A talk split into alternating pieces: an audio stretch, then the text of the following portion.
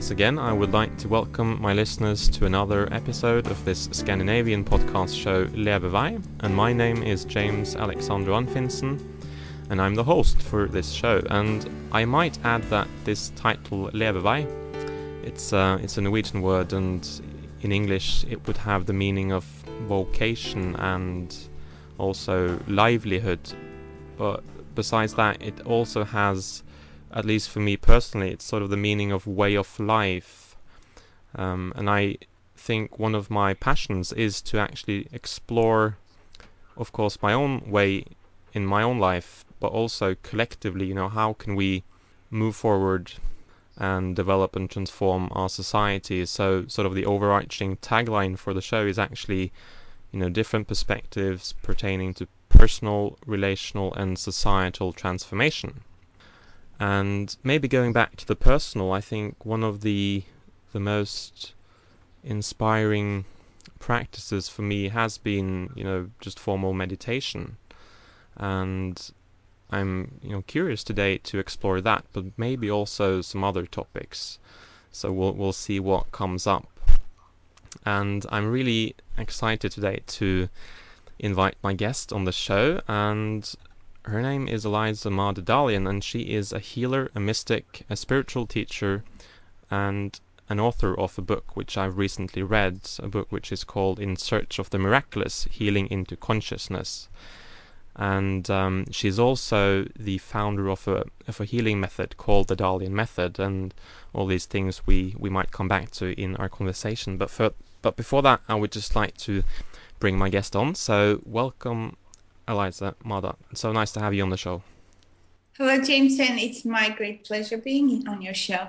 Great. So I was thinking, I mean, one of the, the topics that we'll, you know, most likely um, delve into is, of course, presence and, you know, being in the now. And I was wondering maybe as a way to sort of ground ourselves a bit, maybe we could sort of check in and just um, um, yeah, I mean, let let me know, for instance, where in the world are you, and and how's um how's the world showing up on on your side right now? Yeah, geographically, at the moment, I'm in Vancouver, British Columbia, Canada, and uh, we have um, nice weather here today. Being in the now, so a little bit of uh, snow dust. Other than that, it's um, it's pretty calm. Yeah, and mm. is this a place that you've lived for a long time, or did you move to Vancouver?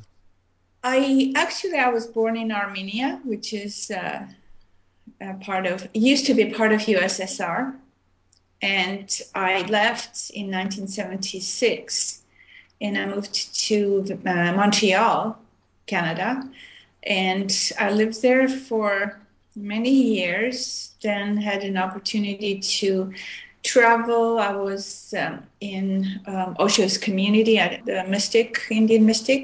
Yeah. Um, so I was in community in Oregon.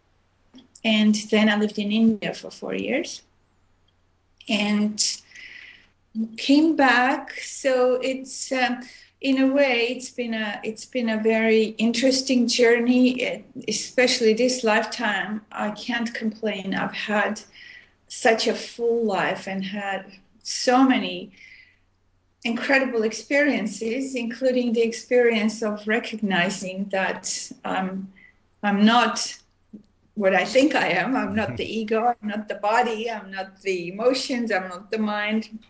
Ha- having the experience, what in the East called people call self realization, enlightenment, that's been my journey pretty much for many lifetimes. And this lifetime, it came to fruition thanks to the environment, the Buddha field that was created by Osho, who is the Buddha of this century or the past century that uh, he was living in, and uh, still continuing. And, you know, when Buddha was alive, he said, it was, he, he sort of predicted 500 years that his religion might survive because women were part of it and of course it has survived for a lot more than that mm. and it will continue to survive and similarly i feel with osho he's somebody that it will take maybe another 300 years or 200 years for people to really catch on to understand the impact that this man has made on human consciousness. Yeah. Yeah, so speaking of Osho, I mean, maybe you could tell a story or you know paint a picture of how he impacted you. You know, in what way did he impact you in the way that you teach and understand spiritual practice and healing today? Well, first of all, his meditation techniques, the very practical meditation techniques that help you have the experience that is impossible to have intellectually.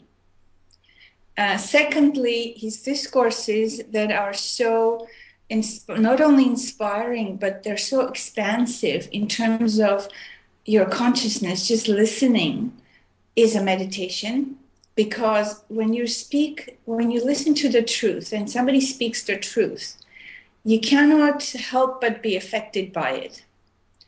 And of course, also very important that simultaneously the, any seeker would do their own work. So the, the impact of Osho has his Buddha field that he created, his talks, and just simply being in his presence, listening to him talk for two hours in the morning, two hours in the evening, in itself was a meditation. And to me it's it was like a feeling of having come home just looking into his eyes for the first time when i met him it was and i couldn't stop crying when just looking into his eyes. There was this sense of i have come home because in a way i've been searching for this for many lifetimes to be in a place and we, each one of us searches for this to be in a, an environment in an atmosphere or to be in a presence for someone who is unconditionally accepting you. And just in itself the healing happens just with with that alone. Yeah right. Yeah so this whole concept about you know several lifetimes and how that plays into a spiritual practice and, and, development maybe this is something we can come back to a bit later but before that i would like to you know go back to something you, you pointed to earlier because you you talked about this experience of you know not being identified or being the same as one's body or one's thoughts etc mm-hmm. and i was wondering about that experience. You know, why is that experience so important? Well, the experience is important because otherwise we're living our ego identity. And when we live in our ego identity, the ego is always afraid. And the fear from the ego to die prevents us prevents our life force, pre- prevents our potential from manifesting. And within that life force is where our consciousness is. And in order for consciousness to expand, the shell has to be broken. Just like in order for seed to grow, the shell needs to be broken, or the the bird has to come out of the shell that um, it originates in. So the same thing is with the need of the soul to be liberated. Mm. And we're liberated from what? We're liberated from the illusion of death. We're liberated from the pain and suffering that the ego creates. We're liberated from this, the world that is very gross, actually. And it's not easy to live with limitations, and the body is a limitation. The mind is a limitation, emotions are limitations. So that's why it's so important for anyone to seriously look at this and start asking the questions Who am I? What am I doing here? Where am I going to go when I die? And start looking at death to understand why is there fear of death why is there collectively that we look the other way and we don't want to talk about death we don't want to look at it uh, head on we don't want to look at our fears we don't lo- want to look at our darkness.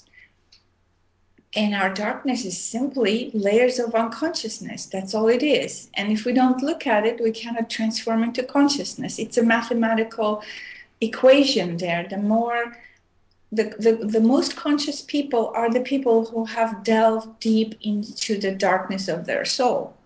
Mm. They've delved deep into their unconsciousness. And this takes a lot of courage. And that's why only very few break out of the illusion, simply because it's hard work in a, in a way and it requires courage. But the moment the person makes a decision or feels that longing, then the work becomes actually enjoyable. It doesn't look like hard work. I know that people that work with me, when they start, they start with, you know, that whole baggage of fear. And as they start exploring and finding the freedom, slowly, slowly peeling the layers, they get so excited they don't want to stop.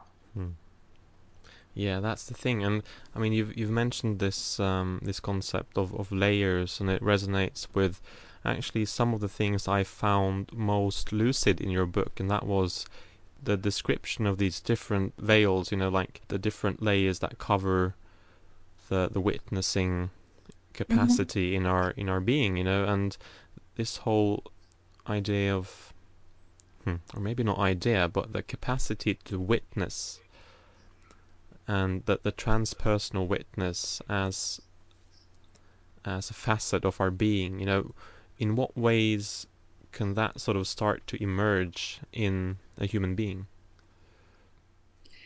The, the thing is the way i see it the witness is always there. It's just covered up with the beliefs the emotions the the, the mind the thoughts identification with all those things. That just that clouds cover the sun the same way our witness our consciousness is already in innate we come with it. Yeah. And it's just the changing of the focus. When i'm doing my healing work i see this all the time.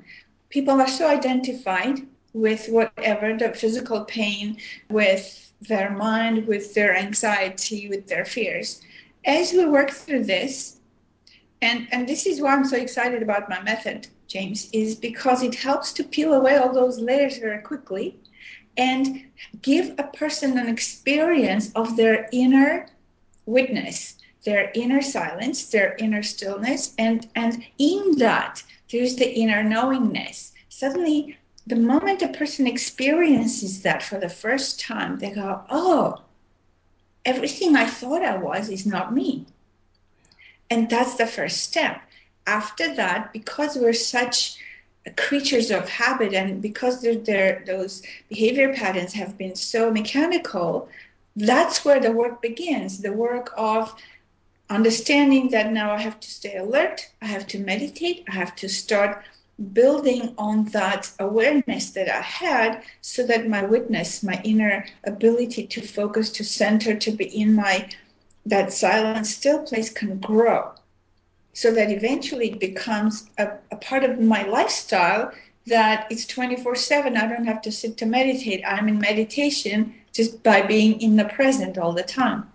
Yeah and of course now we're talking about this but is it possible you know right now as we speak to sort of point to or allude to this witnessing quality since it is ever present? I mean how how does the witness show up um, right now in our relation, in our conversation, in in our beings?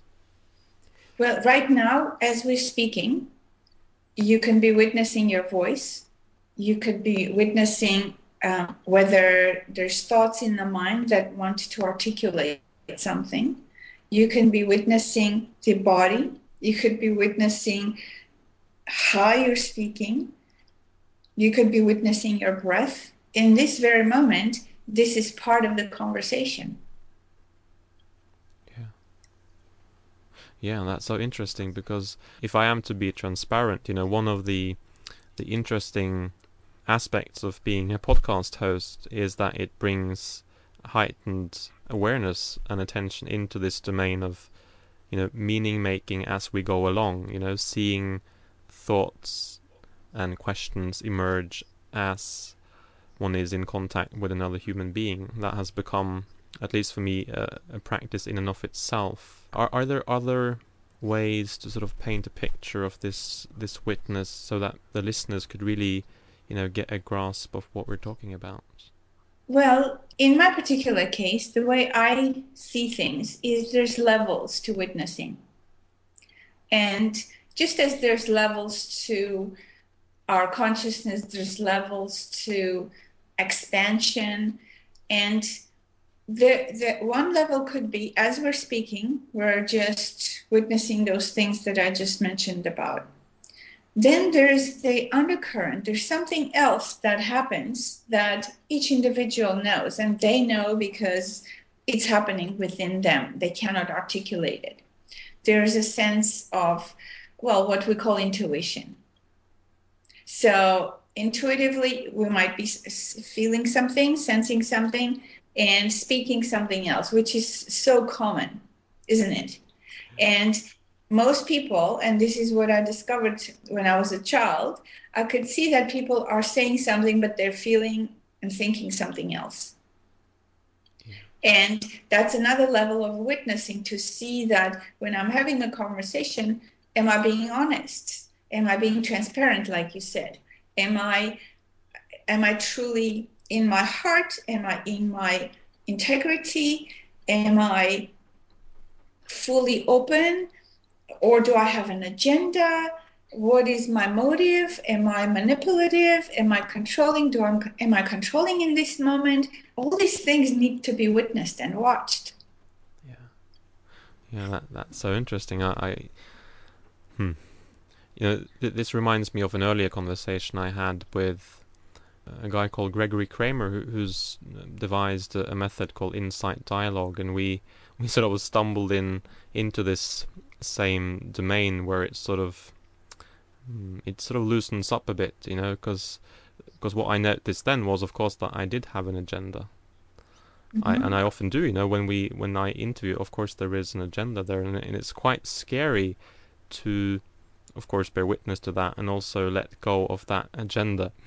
Um, and I'm sort of sensing some of the same things now. So this whole that experience of, of fear maybe we could could use that as a as a point of exploration because I'm one of the things I sort of dotted down on my paper was you know what is it that inhibits the emergence and the stabilization of the witnessing self you know what is it that sort of works against or keeps us away from that from that experience and that way of of being well, the first thing is, and again, every single human experiences this, is of course fear fear of rejection, fear of needing to be accepted, fear of making mistakes. That's basically starts starts there from the very childhood. And every time we interact in life, interact with people, that fear is at the forefront and it runs the show, so to speak. And when the fear is there, then what do we do? We repress. We repress our truth, our inner truth, what we truly feel and think. And all those repressions, where can they go? They block our energy. And if they block our energy, they also block our vision. They they're like clouds that cover our chakra system. If we go into a little bit more technical explanation here, the chakra system in the body is designed to transform energy from unconsciousness into consciousness.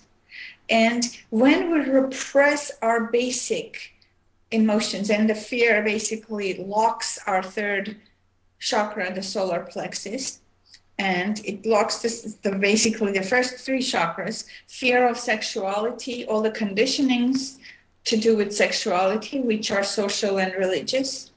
They block the, the, the, the, basically the life force from the very very start. So then the fear to to express sexuality to enjoy your body everybody goes through that that's the part of the collective unconscious that we need to work through and break through. Then there's the fear of survival. And this is again a very man-made thing that we're we're almost conditioned without even knowing that we have to be afraid of our survival. But we don't see that, wait a minute, I came here into this planet, somehow I came here. So I exist, I existed, and when I die, I still exist. So what am I afraid of? I'm going to die anyways. So the fear of death then would be the root of all the fears. And we need to work through that. And it cannot be worked intellectually because the only way to transcend fear, to transform fear, is to feel it. Yeah. We have to face it, feel it, and that's how we go through it. And I say this because I've done it myself and I speak from my own experience. If I did not tell myself, and I've sensed the fear, the fear of death is so strong because what is afraid is the ego. Even if we know intellectually, that doesn't matter. We need to feel it physically. And when I came to that place and I felt that fear of death many times, and especially as you go deeper into your meditation, you start sensing that suddenly you feel that emptiness within and the more you feel you go into the emptiness, you feel you're disappearing. And what is disappearing? We don't understand that it's the ego that is disappearing. But that's where we need an understanding of these things. So as you go through that and you give, you understand it more, then you say, you come to the place of fear of death, and you know there's one more step, and I'll be dead. But what is afraid to die? I'm afraid to leave the body. I'm afraid to disassociate myself from the body. I'm afraid to not be in the body. That's what the fear of death is all about. Mm. And the moment we transcend that and we say, I'm willing to die, today is a good day to die. And willingness to die means I'm willing to let go of all my attachments, not just to my body, to people, to my emotions, to the ideas that I have, to the longings, expectations, desires that I have. That's what acceptance of death is all about letting go of attachments. The moment we say that, and in my case, I came to that, I felt the trembling in my body, and I said, I'm willing. I'm willing to surrender and let go and let existence decide. It's not in my hands. Hmm. That's the moment where actually I had that experience of the explosion within me that suddenly there was this a big bang is a good description for it. And suddenly the, the thousands of suns rising in my body and basically burning it away. There's no body, there's no mind, there's no emotions, there's nothing. There's only this pure witnessing consciousness that knows that I am the universe. Yeah. There is no separation. And many people talk about oneness, but they have no idea what they're talking about. To truly to experience the oneness, you have to go through the fear of death. There's no other way. So, Sort of a question that arose just listening to to you speaking now was that there's I'm sort of curious because on on one side you know the, the, the attachment of course to to the body for instance seems to be you know a challenge or or something that we have to work with and maybe we can come back to that. At the same time for instance reading your book you know the there is a great positive emphasis on the body as well you know like anchoring one's witness you know in the body you know having a good connection to one's hara center, you know, referring to the to the chakra system, and and this is of course something which is really important to me as well, since I I practice aikido and uh, Japanese martial arts. So I would you know love to hear you talk a bit about you know how the the body is a needed vessel for this process, for this way, or for this transformation that we're talking about and at the same time, you know, that the body is something that we have to let go of in a sense. Thank you for asking that question because that you opened another dimension to what I was just talking about. And in order for us to come to that place of acceptance and letting go uh, of all attachments, including the body, we obviously need to live our life force fully. we cannot let go of attachments if we have not lived fully. And in order to live fully, we need to, this is where the chakra system comes in, and it helps us to become aware of the many layers or many levels that we call a human condition. In order to be able to jump and say, I'm ready to die and let go of everything, the awareness needs to be anchored in the body. Without the body, it's very difficult to become quote unquote enlightened or wake up. Simply because the body is like that shell, the same sort of way as the shell of the egg that helps the the chick inside to develop and then be born. The same way is the, the shell is the body, which also is built in with the survival instinct. It's built in with obviously the ego being part of it.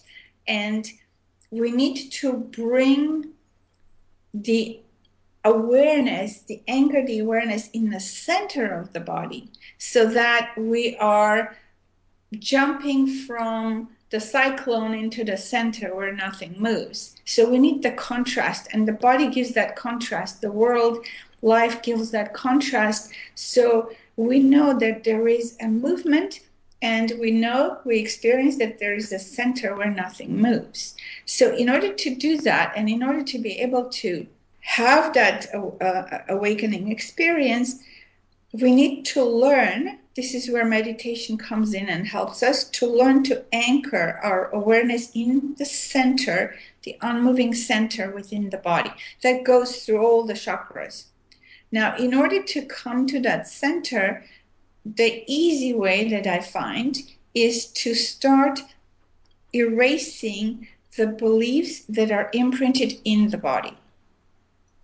In the old days, we used to just watch the mind, watch the breath, and suddenly you come, you experience the center. This is where what we call vipassana meditation. And as a matter of fact, vipassana, the centering of the awareness, is within any kind of martial arts because you cannot really be a, a, master of a martial arts if you don't know how to be in your center. It does not happen through the mind, it happens through that in the center you are you, you jump into the spontaneous action which is transcends the mind transcends the thought it's the knowingness mm. and within that knowingness this is where the whole universe is the universe knows consciousness knows and if you are in the knowingness you also have the sense of self trust you also have the sense of inner power. And this is the kind of power that does not destroy. It's the kind of power that knows if I need to put my energy into action, I can. And there's this sense of knowingness. If somebody's coming with ill intentions and they want to destroy my existence, my body's existence, I can protect myself. So, in that sense, uh, a Buddha who is a, let's say, a martial artist Buddha, because many martial artists are have that quality of a Buddha. There is no karma in acting through that center. Oh, the karma arises when when it the action comes from the ego, comes from the mind. But when it comes from the center, there is no karma because in that moment, this is the truth that needs to happen. And the ego is surrendered. There is no ego. You're acting based on that universal consciousness that is in your center.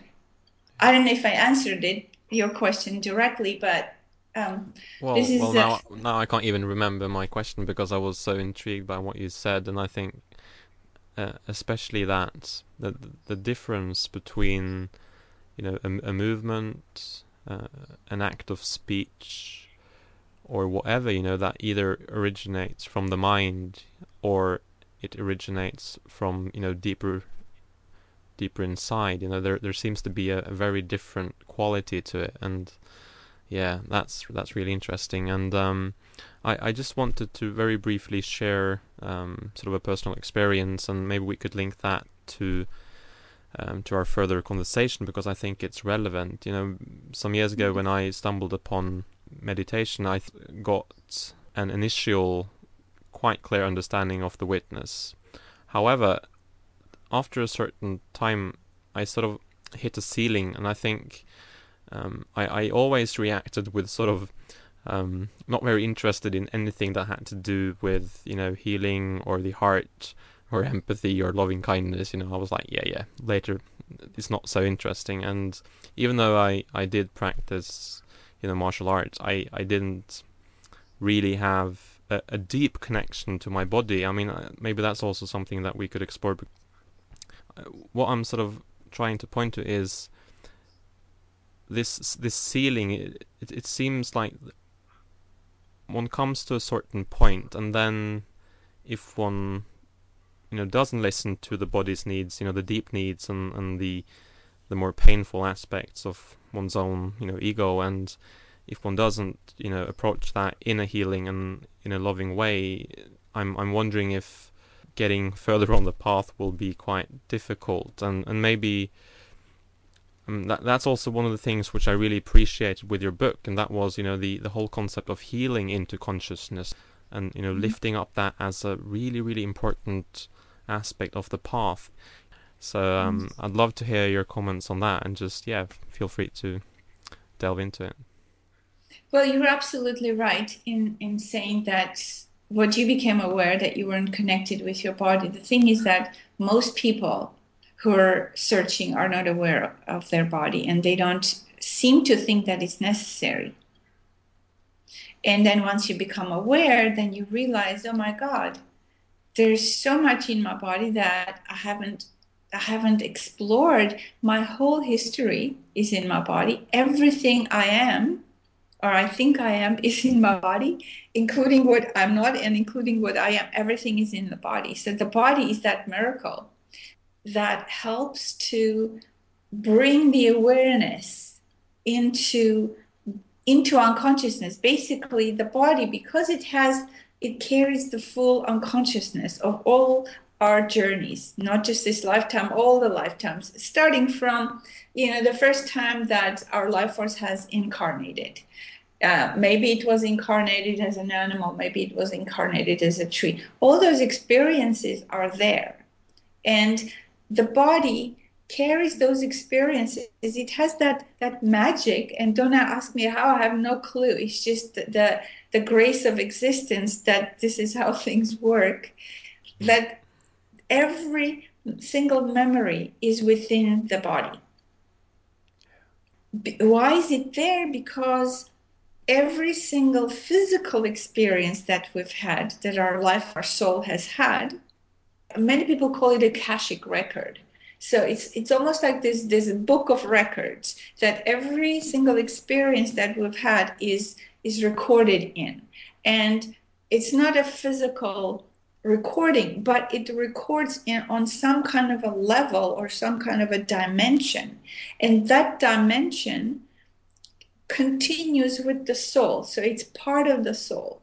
And every time the soul incarnates into a new body, it brings that whole history into the new body. And why is this? Because in order for transformation to happen from unconsciousness into consciousness, we need, in our uh, humanly, worldly concept, we need a lot of time. And why is it that we need so much time? Because existence is so vast and so complex in the sense that it embodies everything within the universe is part of our existence.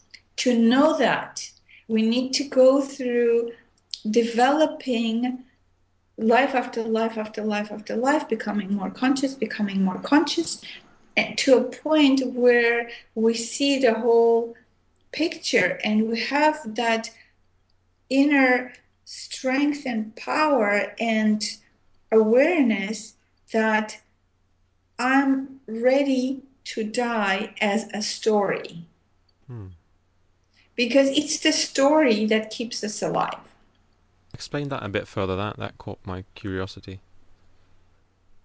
Letting go of the story means uh, I do not exist anymore. I, in terms of the way I know myself, the I of the ego does not exist. I know that now I am the whole universe, and the whole universe is my home. And anywhere, anywhere existence wants this energy to be, the energy is available to the to existence because that energy is that conscious energy that existence says okay we need this energy now here. And we need to help to expand consciousness in this place of the planet or in this place of the universe. If you look at the night sky all around is all dark. So all that what, what's in that space is is unconscious that space is full, but it's we don't know what's in there. The quantum physics is now coming to that same awareness that the universe is unknowable. Every mystic comes to that awareness that the mind wants to know, wants to know, wants to dissect, wants to know more. I, I, can know everything. So the ego thinks I can know everything. But the mystic knows that I don't know anything and I cannot know because the mystery of existence, that's why it's called a mystery, it's unknowable. Hmm.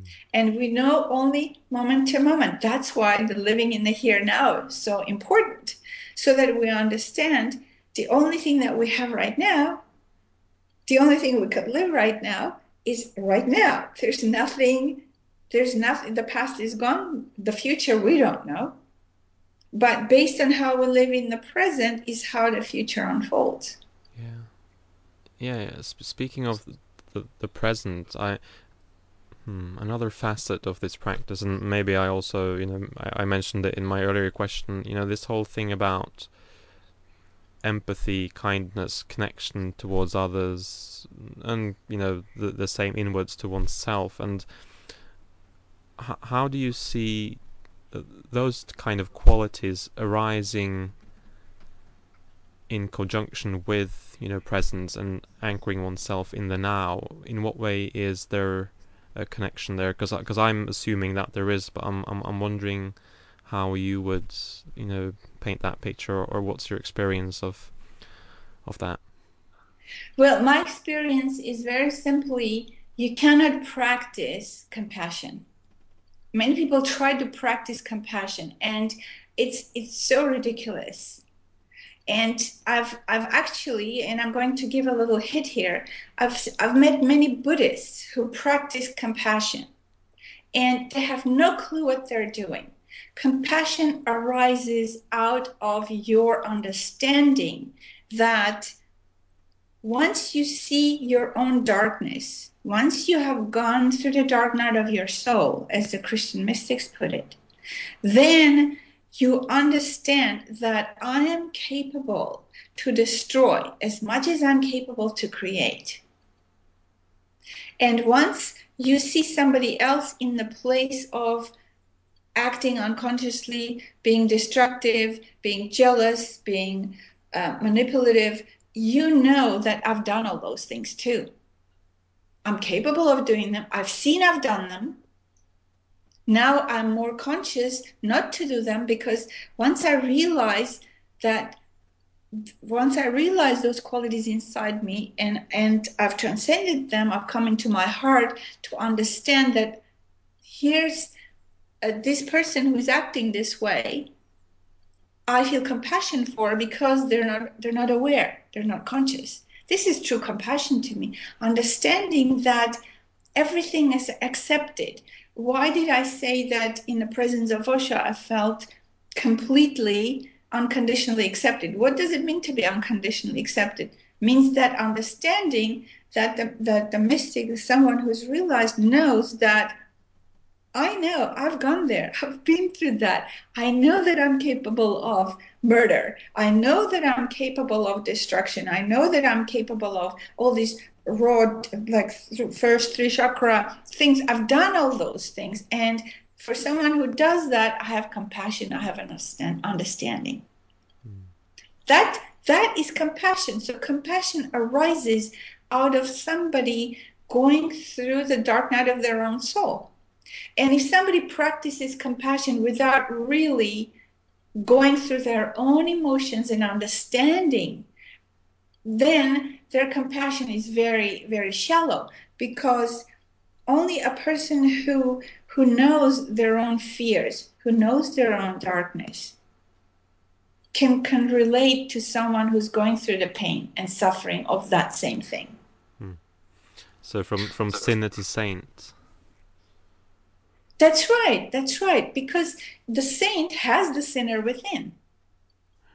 Doesn't the only difference is here is that the the the saint does not act upon the sinner.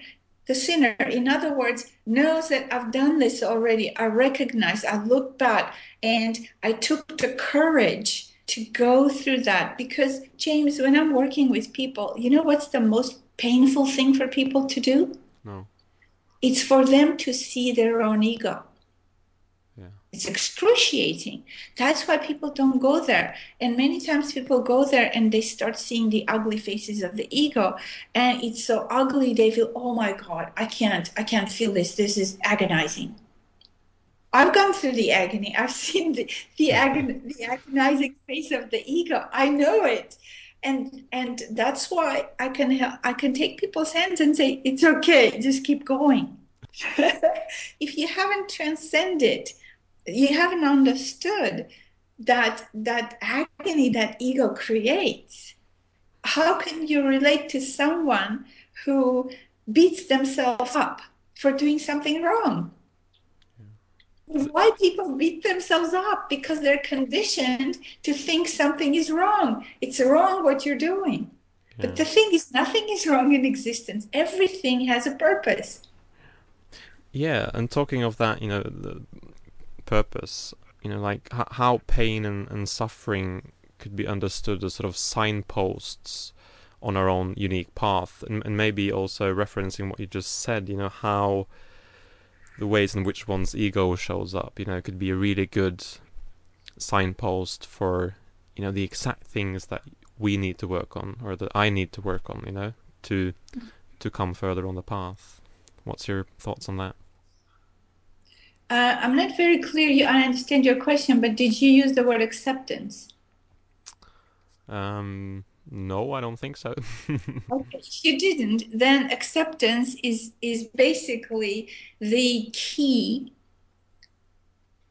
the first step, the key for transformation. Yeah. And and that's what it means. What I just talked about earlier. What what it meant was accepting everything. We cannot wake up if we don't accept. And, and what I'm saying, uh, I want to clarify, I don't mean that go and behave in a nasty way. And I'm not saying that don't don't behave in a kind way. On the contrary, the whole learning this is why those masters come in to teach people that you know it's you need to be kind you need to be loving that there is something else there and this is how they bring your attention more to the heart. And we need to get into the heart. However we cannot ignore our jealousies and anger and uh, frustration and unhappiness. So all these things need to be also accepted. And and in my in my mind the way i work is i always tell people if something is there number number one accept it. So, okay, it's, it's here. I feel jealous. I feel angry. Second step is ask yourself, why are those emotions there? Why do you feel this way? Why do you feel afraid? Why do you feel angry? Why do you feel jealous? What's causing this for you to feel this way? And this is where self exploration comes in. Then you start looking to see, to understand yourself okay, why do I feel this way? What's missing inside me? Because that's where you start realizing, oh my God, now I see I have been feeling angry and jealous and fearful because I, I haven't found my own creativity. because the moment you find your creativity and start living in, who cares what other people do? You're fulfilled because you're living your life. You don't have to compare yourself. Hmm. And if if you have found your inner aloneness and you feel content within yourself, then it doesn't matter if you're accepted, not accepted, rejected, or it doesn't matter. You wish well for other people. You wish that, as, as a matter of fact, you start enjoying your aloneness so much that that you don't want other people to start bothering you and coming with their neediness and wanting to to suck on your energy to fill their own needs. Yeah, and that's that's also so interesting because I've, you know, of course, experienced that with with others. You know, people that I look to for inspiration. You know, regarding the path, and and of course, you know, sometimes they they can act in a way that, from one perspective, might seem, I don't know, like harsh or or brutal. Unkind. Yeah. Uh-huh. You know? But it's yeah. still maybe in retrospect, you know, realizing that wow, yeah, maybe that was what I needed, you know. Exactly, exactly. Because otherwise, how else can you take responsibility for yourself? And this is another big word, responsibility. And to me, only a person who is capable of taking responsibility for their own existence can truly take that jump and take on other people to help other people. And again, this is from my own experience as well, because when I was focused on my own journey, I really didn't care who did what. It was like, oh, uh, my, my, my main goal is uh, I have to find enlightenment. So once that happened, it's almost like, okay, now I understand that this was a silly thing and it was all actually coming from my ego that wanted to become enlightened.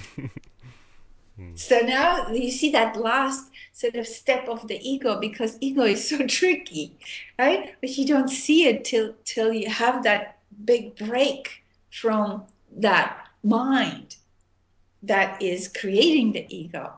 And once once you get there, so you suddenly you see the journey the goal. There's nothing to do. There's nothing to to to aspire. So so then just being in the present in the now. This is all that I can do like Lao Tzu says, before he became enlightened, he was chopping wood, carrying water from the well. After he became enlightened, he's chopping wood, carrying water from the well. There's nothing on the outside that looks different, but on the inside, it's a huge difference. Then there's no more anxiety, there's no more need for other people's attention, approval you're just content with yourself, with your existence. And that's where you start looking at now, what do I have to contribute? Okay, I found it. So, in my case, when I came to that, I realized that if my journey is to continue, I have to share what I learned or what I experienced because otherwise my own evolution will stagnate. And a person who becomes enlightened doesn't mean they don't evolve anymore and they, they don't continue learning. Yeah. So then the next step in my own evolution was to help other people, to share what I know. And then as I started doing that, teaching other people, doing meditation courses, etc., then slowly this healing method evolved based on my personal experiences, my ability to read the thought in the energy. And as I started working with people, it's I, I found this incredible method that that it's almost ingenious in the way that it heals the body, it heals the ailments, physical ailments, and at the same time transforms unconsciousness into consciousness. Because what I realized is for healing to happen, what's unconscious needs to be transformed into conscious. The moment that transformation happens in the body, the body naturally heals all those incurable ail- ailments. Yeah. And it's such a quick, easy way to do it. And this is it. We're ready for it. We're we're evolved to a level that we are ready to move past the childish games that the ego has been playing and the, the, the those societal conditionings that we have been victims of. I would actually love to hear a bit more about you know this Dalian method, um, but just you know before we do that, I'd just like to sort of you know feed the conversation with with some of my reactions to what you said earlier, and maybe mm-hmm. you can connect it because many of the things that you you pointed to, of course, they um they point to many of the things which which I deal with. Um, my ego, the way that my ego shows up in, in different ways. So I was sort of sitting here and smiling and sensing actually um, first a bit of fear and then a bit of shame, and but then afterwards humor that there is in a way when when one starts to see one's ego and the way that it sort of unfolds in its childish ways, there is sort of a, a lightness and a humor humor to it as as well. Maybe there's something you can connect to to there. But I, as I said, I'd love to hear more about this method and how you actually work with with their clients. Certainly. And before I do that, uh, actually, you used another very important word, humor. And humor is so important because that is definitely a great helper in transcending the heaviness of the ego. So I'm glad that you mentioned that. Yeah, because you know many people get scared and they stop and they miss that part of the humor. So when you bring humor in and start seeing it, as a matter of fact, when you see the ego is ridiculous, you could laugh. So that's great. yeah. So, so, yeah. so, so how does that show up? I mean, when you when you work with clients, how, how do you see that this method helps this this process of healing into consciousness and and maybe also really you know like you know pinpoint this the, the importance of healing into consciousness as a as a path here because I, I mm-hmm. understand that you um, um, I suppose maybe even you know criticize um, some forms of of therapy for maybe missing a, a valuable point there you know? Well the the forms of therapy they always evolve or they come into light when obviously when they are needed. In in my mind existence masterminds everything and there's always the time when things come in. For example, the time when Osho came in, he brought the active meditations. And he had no clue, I had no clue that this method that, that came through me would evolve and would manifest. So the, the way the way it, it simply works is first of all, I started working with people one on one. So when I realized that something is missing in the way the way the therapy is working, there's still something from the outside or somebody from the outside that manipulates the energy and helps the energy to move. And obviously, the the key is for energy to move. This is what the function of acupuncture is that you put the needles, you get the energy to move. You do body work, Reiki, massage, all these therapies to help the energy to move. And there's that's good, that's excellent, but there's something missing there. What's missing is that the, the deeper layers, why, first of all, the energy is not moving, why the energy is blocked. And that's the main question here. And if the energy is blocked, what is in the energy that's blocking the energy? Mm. Because until we go into that, what is there, and what is there normally is the beliefs, the beliefs that are imprinted in the body. We have an experience, we make a conclusion, that conclusion becomes a belief, and it's already imprinted in the energy in the body. Mm, so, so the beliefs as a root cause, then, in a sense. Exactly. Exactly. And it continually runs through the energy. So, um, just as an example, uh, a person came to me, she had very severe headaches and a neck pain. And she was about 35.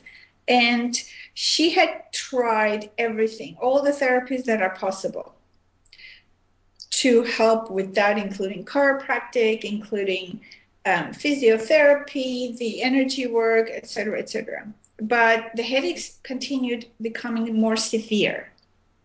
And when I looked into her energy and into the unconscious, because what I do when I work in one on one, I look into the layers of the person's unconscious with always the question okay, here's this symptom. Mm-hmm. What is causing the symptom? What are the layers? And I look through the different layers of the unconscious to come to the original incident where the belief has been formed.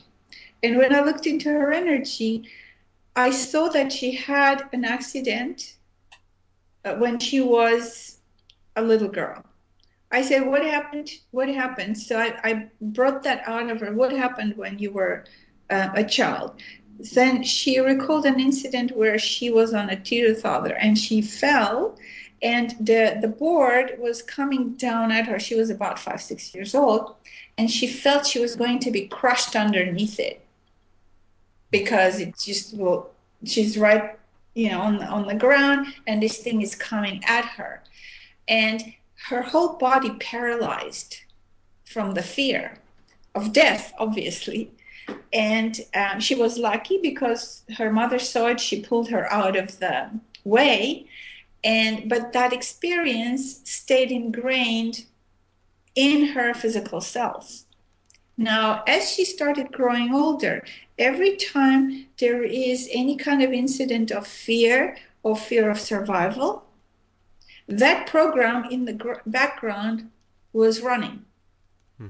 so the fear of death what happens fear of death the energy cannot move out of the seventh chakra it cannot freely move, the circulation is not happening, and the memory is just stuck there.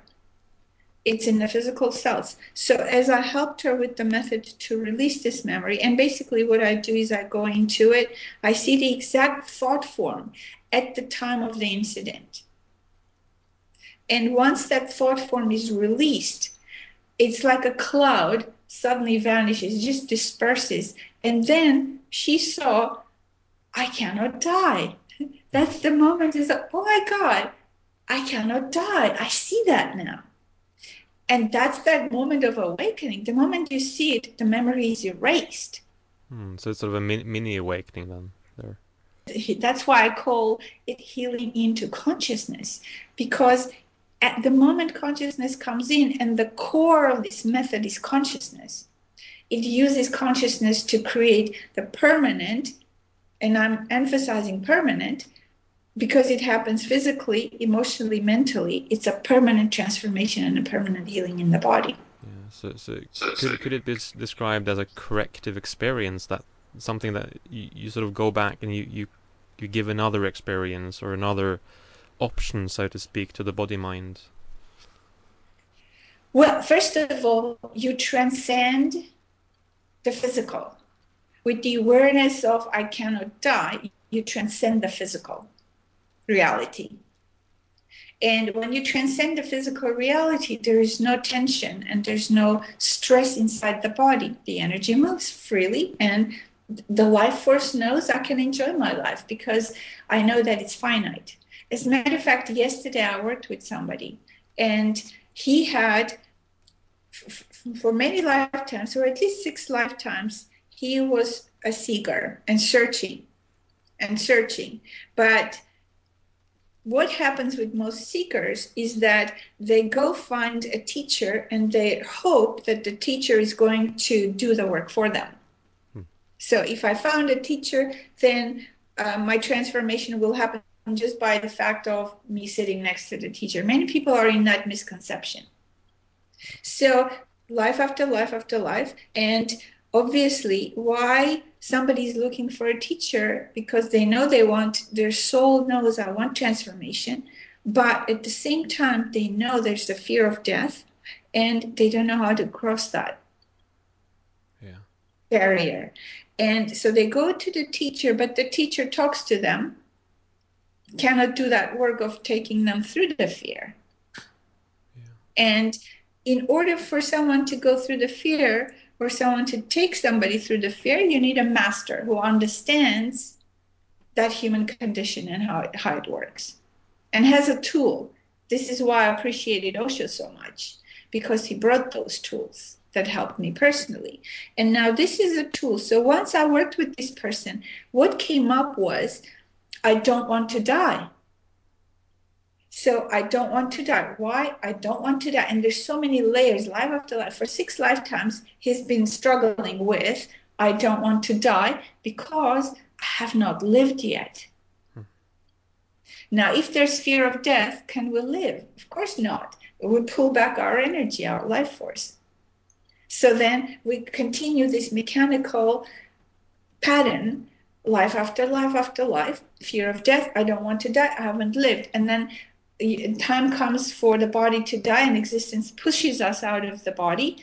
And we just die unconsciously. We just go into such sort of like almost like a coma and then come back into the next body bringing the same pattern. I don't want to die. I haven't lived yet. So he continued that for six lifetimes. I don't want to die. I haven't lived yet. And this lifetime so the body thankfully gives those signals. He had he had pain on the right side of the body and the neck and the, and the shoulder and it was chronic and he'd done everything possible. Then the pain wasn't going away. So once we worked through the layers that were blocking the energy i don't want to die. I don't want to die. So once all those layers were released suddenly he saw i can break the cycle of life and death and i'm ready to do it he suddenly saw it's a cycle. Life and death is a cycle. I've been here many times. I've done the same thing over and over again. It's a cycle. I can break this cycle now. The moment he saw that, again, consciousness, the power of consciousness, the moment he saw that, said, I'm ready to break the cycle of life and death. Hmm. So, with that awareness, obviously, naturally, the awareness of okay well if this is it if i'm ready to break this cycle i'm going to live my life fully. I'm not going to hold back on anything. Yeah it sounds very empowering then. Of course consciousness is empowering. And the method works with the whole body. This is another thing. We need to work with the body the mind the whole body head to toe the, the whole body the mind the emotions the the spirit and consciousness all those five elements are part of this method that they're all are used at the same time and worked at the same time so that the full permanent transformation can happen on, on all those levels all at the same time. Right right. Yeah and, and maybe just you know go back a bit and explain once more this concept of thought forms because because you did mention it briefly and I, I found that really uh, an interesting concept, which made sense to me. So, uh, yeah, in relation to what you said now, you know, the whole body, the mind, the spirit, and so forth, and h- how does these thought forms play a part? Well, for example, every child is they feel something, they want something from their parents, they cannot ask for it, they don't know how to articulate. So when a child feels fear, and every single child has felt fear, the child wants to say, I'm afraid, help me, but they don't say it, they feel it. Now, when something is not expressed, it stays in the body. And if a child had an experience and wanted to say, Help me, mom, or help me, dad, but didn't, was afraid to call for help, now, that thought, that is a thought form. Hmm. And that thought, not expressed, stays in the body. Any kind of situation that would remind the, the childhood experience, the first experience of that, what triggered the fear, is going to recreate itself in a later life. It's going to come back, and the undercurrent of it's the same experience and interestingly, we get attracted to similar experiences because existence wants us to wake up and learn our lessons and transform. So it keeps bringing us those opportunities. And not only that, the law of attraction, we attract similar energies. And even further than that, we even come into our family. We get attracted to our parents who have similar energies to what we need to transform within ourselves so that they can be our mirrors. When we start blaming the parent for not giving me what I needed, this is where we go wrong. We don't understand that I, I got attracted to these people because I needed the mirrors. I needed to see what I need to work within myself. emphasizing the, role of, of many lifetimes. Why is it that this is so important for you? Because it seems to be sort of a red thread through your book, for instance. So so why is it so important on on the spiritual path? It's important to look at the past lives for one reason, if there's not many other reasons. One very important reason is to see how we repeat the same unconscious patterns. Hmm. Because ultimately, the goal is to transform from unconsciousness into consciousness. So, if that's the goal of existence, then if I look back at my several lives and I see that I've repeated the same pattern over and over again, and this is why I put the the last uh, chapter in my book with my own story of my previous lifetimes to show people that how I've missed life after life after life based on what the fear of death. So how even though I've done all this work, one time I missed because I was afraid I, I didn't trust. Next time I died unconsciously because I was focused on the stars and thought that I can find all, all the answers by studying the stars as an astronomer. I missed again because I was trying to find the answers through the through the mind. Another lifetime I missed because I wanted to keep my independence. So that's another part of the ego. And this is a significant life for me with the Buddha, where I actually left somebody so precious as the Buddha because I didn't want to go and beg for my existence. So, what's that part? It's coming from the ego. I, the ego, doesn't want to go and beg for my food because that was the condition if you want to be a part of Buddha's uh, entourage or disciple. So every lifetime, we need to see that, ah, this is another aspect of the ego. Aha, so the sphere of death is another aspect of the ego. So one time I was a rich person and I did all these things unconsciously misused by power. Now I come to another lifetime and now I'm a poor person and I don't want to go into those riches because I don't like to misuse my power and I don't like how that that whole um, manipulative environment is. Okay, now I see that, so I did this so I can learn that. And another lifetime, I come and do something else so I can learn. So this is this is why we need to remember our lifetime so we can understand these are aspects of my mind and a part of my evolution because every time I made a decision at my time of death, it was a decision based on something that I either became aware of and I don't want to repeat, or it's a decision based on something I did not fulfill and I did not live, I did not bring to fruition. So it's still waiting for me to live and learn from that experience. So this is part of introspection that every person needs to do. Why do I have certain liking for something and I certain dislike for something? Why am I afraid of something? Why am I angry at somebody? So that every we need to ask those questions. That's the part of introspection. So we need to become scientists of our own inner world. That's how we come to the center. Finally, you start realizing okay, well, who is asking those questions? Who's looking at those things? Who is making those decisions? I'm the one who's watching me making those decisions, going through those lifetimes, and suddenly you come back to the witness. Suddenly you realize, ah, there is a witness that's seeing all these things. But at the same time, there is consciousness that evolves and grows as a result of that questioning. So the ego and consciousness, as you read in the book, they need to they need to grow simultaneously for the for the ego to be ripe enough to be let go of. And if consciousness is not growing simultaneously, then the ego stays in its infancy. Then the consciousness stays in its infancy. So there's no room, there's no there's no opportunity for transformation. And the society, of course, wants infantile egos because that's you can you can very easily manipulate a child we all know that hmm.